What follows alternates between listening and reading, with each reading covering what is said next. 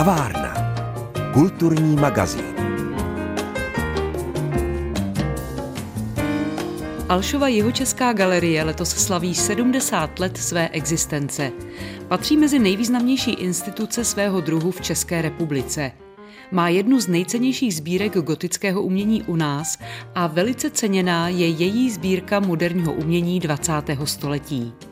I to je důvod, proč jsem si dnes do kavárny pozvala ředitele galerie Aleše Seiferta. Při poslechu magazínu o kultuře vás vítá Pavla Kuchtová. Alšova jeho česká galerie eh, zahájila novou sezónu a to je důvod, proč jsme se dnes sešli s jejím ředitelem Alešem Seifertem. Vítejte v kavárně. Dobrý den. Eh, pane Seiferte, začali jste už eh, začátkem února. To není obvyklé, zvláště v prostorách Alšovy jeho české galerie v Hluboké nad Vltavou. Co vás k tomu vedlo, že jste si letos tak pospíšili? My postupně měníme i ten koncept v rámci Alšovy české galerie a vlastně chceme ten zámek otevřít dříve, než tomu bývalo zvykem, jenom na tu hlavní sezónu. My vlastně se snažíme jet skoro 10 měsíců v roce, tentokrát jedeme od února do listopadu a myslím si, že je to bonus. Samozřejmě jsme schopni udělat více zajímavých projektů a představit i více různorodých typů umění. Je pravda, že vlastně ty prostory zámecké jízdárny vám to teď umožňují, protože jste je de facto rozčlenili na takové tři části, dá se to tak říct. Je to tak, každý ten výstavní sál, ať už je to kočárovna, východní nebo západní sál, je samostatná jednotka, ale zároveň někteří autoři mají více děl nebo mají nějaké kooperace, tak dokáží využít třeba dva sály naraz. Málo kdy se využijí tři. Je pravda, že kromě toho velkého sálu, té samotné jízdárny, tam tedy máte prostory, které se dají temperovat. To je docela významné, protože ten velký sál, ten je v tuhle dobu docela nepříjemný. Přesně tak. Jízdárna je vlastně funkční výhradně na sezónu, protože ona nemá ten strop, tím pádem veškeré teplo, pokud by hypoteticky se temperovalo, tak by nám uteklo okamžitě eh, střechou ven. A proto jsme se rozhodli, že vlastně všechny tyto eh, menší projekty půjdou do těch sálů, které můžeme temperovat, ale temperujeme na velmi nízkou teplotu. Budeme se bavit o nějakých 17 stupních, což je pro umění velmi dostačující. A návštěvníci to jistě vydrží. Projevuje se to taky, nebo je to důsledek taky nějakých úspor, které musíte dělat? Naštěstí ne, protože to umění je vždycky vystavováno v těch chladnějších podmínkách, takže vlastně tady opravdu stačí jako temperování. My jak jsem říkal, temperuje na 17, ale ta budova si sobě nese nějakou paměť, to znamená, je tam nějakých 18,5 někdy o malinko více, hmm. 19 stupňů. V létě je to samozřejmě úplně opačně, ta si zase drží ten chlad a ta teplota tam tolik nevzrůstá. Pojďme zpátky k zahájení letošní sezóny. Vy jste vlastně představili nebo představujete tři celkem mladé, ale už docela zavedené výtvarníky. Je to tak. My jsme v letošním Grand Openingu otevřeli tři projekty. Eh, Karima Almuktarová, eh, Jakub Matuška a K. Masker a Monika Žáková. Každý z nich eh, je velmi výraznou osobností, pracuje s jinou materií, s jiným přístupem a Přesně to zapadá do takové naší koncepce představit současné umění ve všech typech a aspektech. Jedním slovem jsem to uváděl i na vernisáži diverzita. To je pravda, že v posledních letech se orientujete právě na to současné umění, na současné české umělce. Cítíte to i jako úkol vaší galerie? Určitě, krom toho úkolu, který je dlouhodobý, to znamená sbírat a vytvářet tu sbírku, tak chceme také představovat všechny možné směry a aspekty toho umění v současném světě se všemi jeho problémy a dalšími věcmi. Co spojuje tyhle ty tři umělce? Vlastně vůbec nic. Ale to je na tom to hezké. Ty tři autoři, autorky, nebo dvě autorky autor vlastně v zásadě nic moc nespojuje, krom jejich pohledu na současný svět a na problémy, které si řeší. Někteří to řeší prostě tak, druhý onak. Ale ty další výstavy, které letos na hluboké budou, jsou vlastně spojené tematicky, dá se říct, protože obě se nějakým způsobem zabývají našimi strachy, naší temnou stránkou, temnou stránkou člověka, úzkostmi, depresemi a tak dále. Jestli to tak můžeme nazvat. Eh, asi trochu ano. Ta první, což je Strange Things, je taková opět výstava současného umění, které pro nás připravují dva kurátoři z Ostravy a bude to taková širší přehlídka současného českého, slovenského, polského a německého umění. My do konceptu vlastně jim nezasahujeme a dnes jsme měli právě jednání, kde nám představili nějakou další fázi. Vypadá to velmi zajímavě. Sekundárně je samozřejmě hlavní výstava celé sezóny, což je Hans Rudy Giger, výstava s názvem Metamorphosis. My si o ní budeme povídat už za chvíli a teď si dáme nějakou muziku.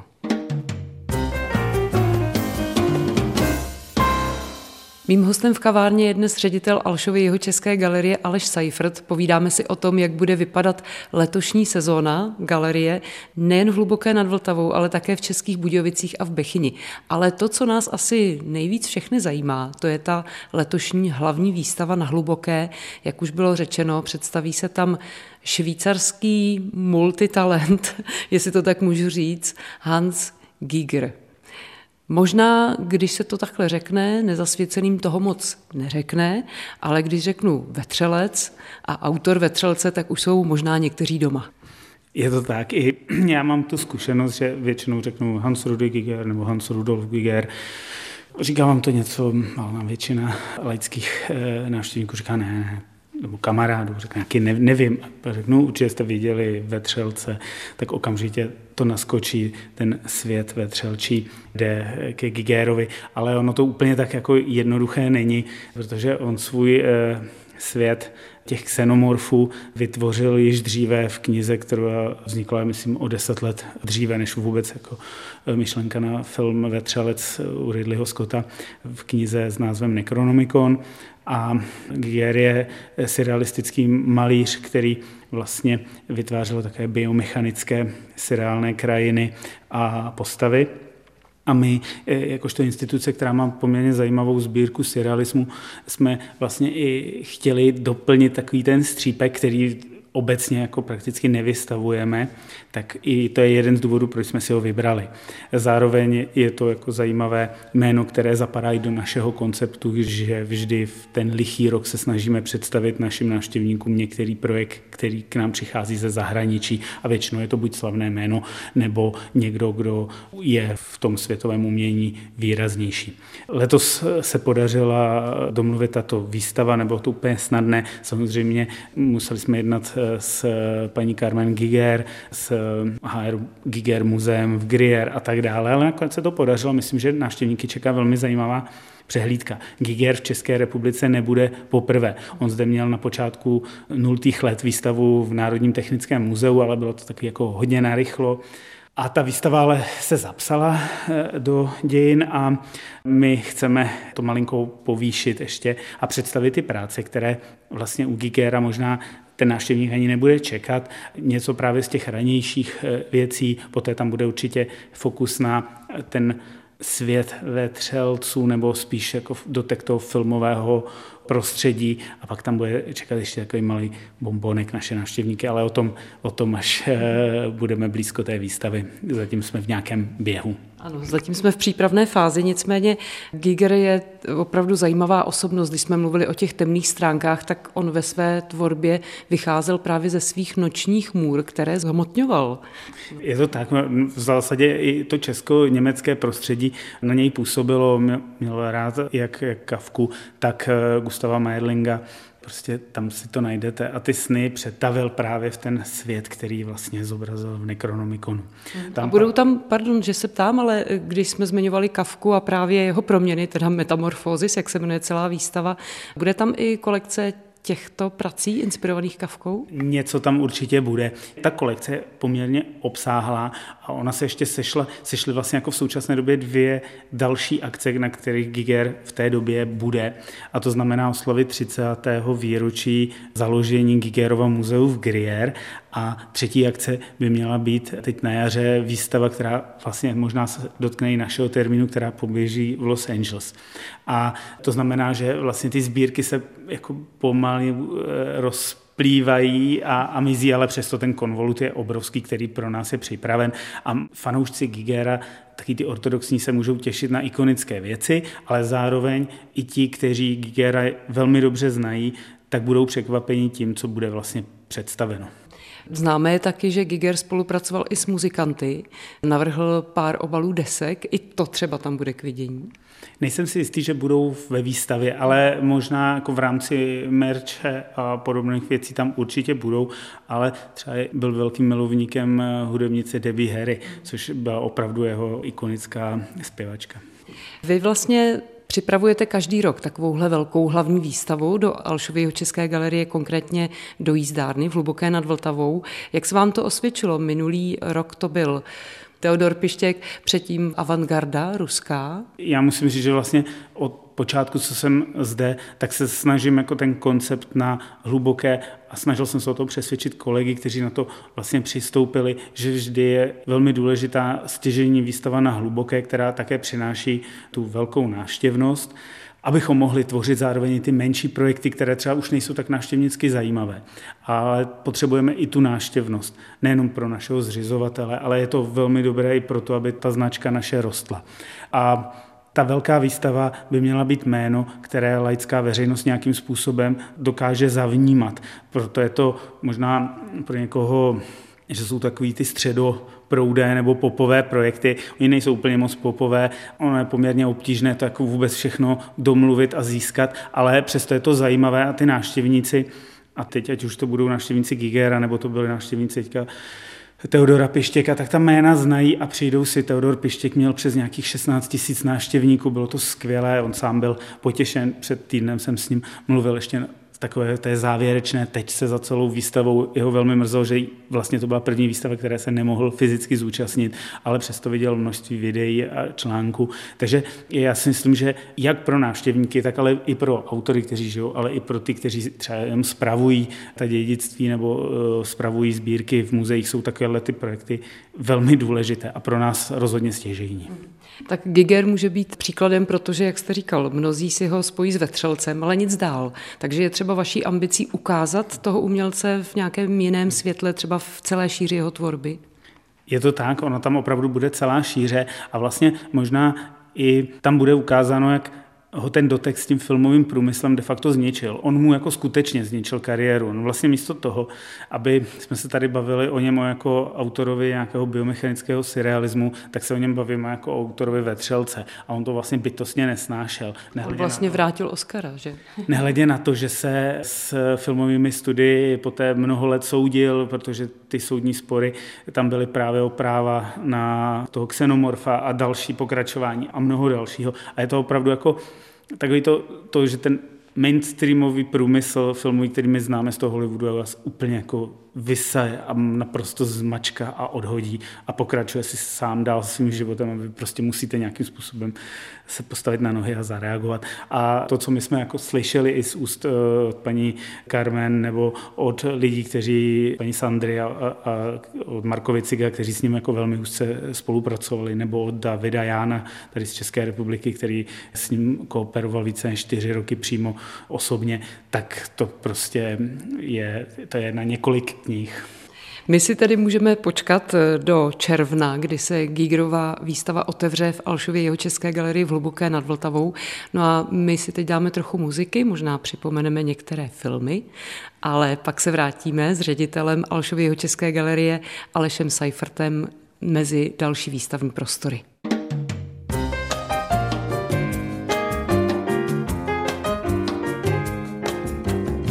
Kavárna. Kulturní magazín.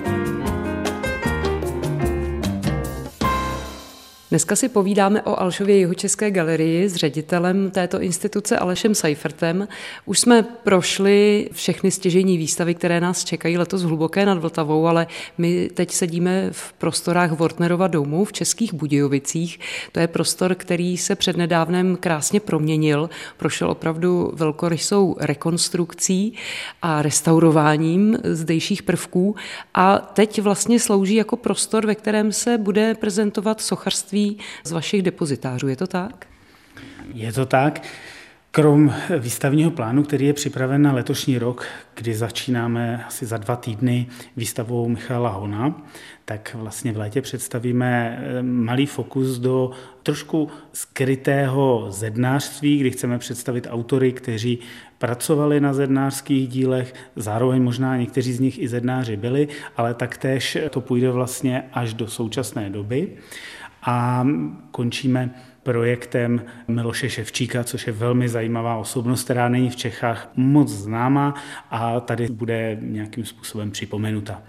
Ale zároveň po celý rok poběží výstava, která bude reflektovat naši stálou expozici sochařství, aby připravila půdu k tomu, k čemu my už se připravujeme asi rok a půl. To znamená, že přesně za rok, na začátku března roku 2024, bychom velmi rádi otevřeli tady ve Wortnerově domě stálou expozici naší gotické sbírky a vlastně představili Budějčákům a jeho Čechům to opravdu, co dělá Alšovku Alšovkou, to znamená tu gotiku.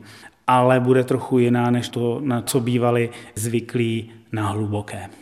Chcete prozradit víc? uh, ono se zatím úplně nedá, protože máme nějaký jako obrys toho, jak to bude vypadat, ale rozhodně to bude vždycky desetiměsíční výstava, která bude soustředěna zřejmě na jedno téma a pak bude drobně obměněna. Chtěli bychom, aby byla co nejvíce života schopná v delším časovém období, abychom ji nemuseli měnit, ale určitě budeme obměňovat ta díla a představovat i díla, která jeho Češi už dlouhá desetiletí třeba neviděli, protože nechceme ukazovat pouze z té gotiky to nejhlavnější, co máme. My se bavíme u té gotiky o nějakých třeba 120, 130 kusech, které jsou v naší sbírce, ale vystaveno jich může být třeba jenom 15 a tak pořád je je do čeho šáhnout a je ukázat a interpretovat to umění, které je jednou z těch hlavních ve sbírce AEG.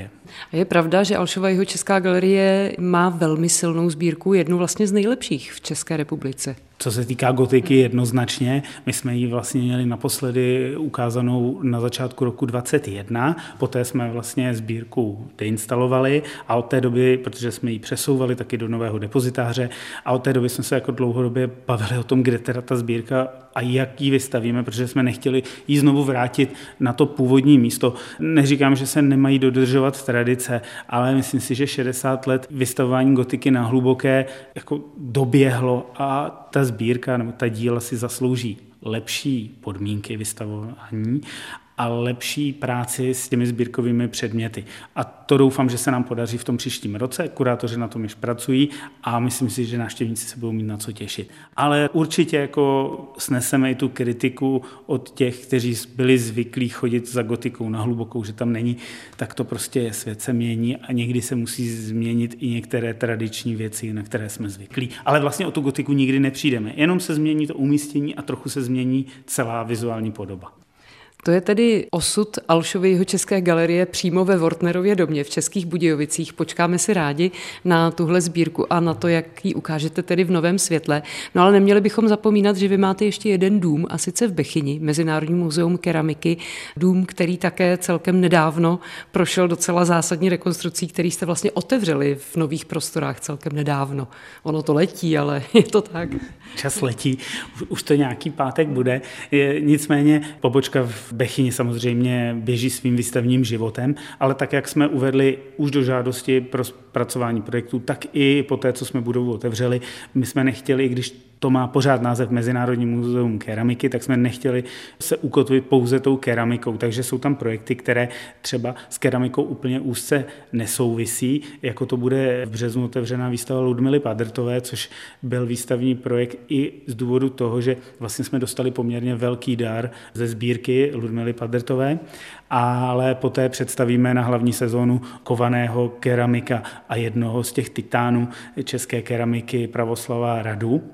Ale zase závěr roku již bude v duchu současného umění a představíme jednu z autorek Karolínu Šrámkovou, která se účastnila minuloročního našeho sympózia malířského ve Frantolech. Takže zase jsou tam vždycky výstavy, které neúplně drží tu linku jenom keramiky, ale v novém roce zase můžeme očekávat další z keramiků eh, manželé Varlamisovi a, a mnoho dalších. Takže ano, muzeum keramiky žije, ale nejenom keramikou.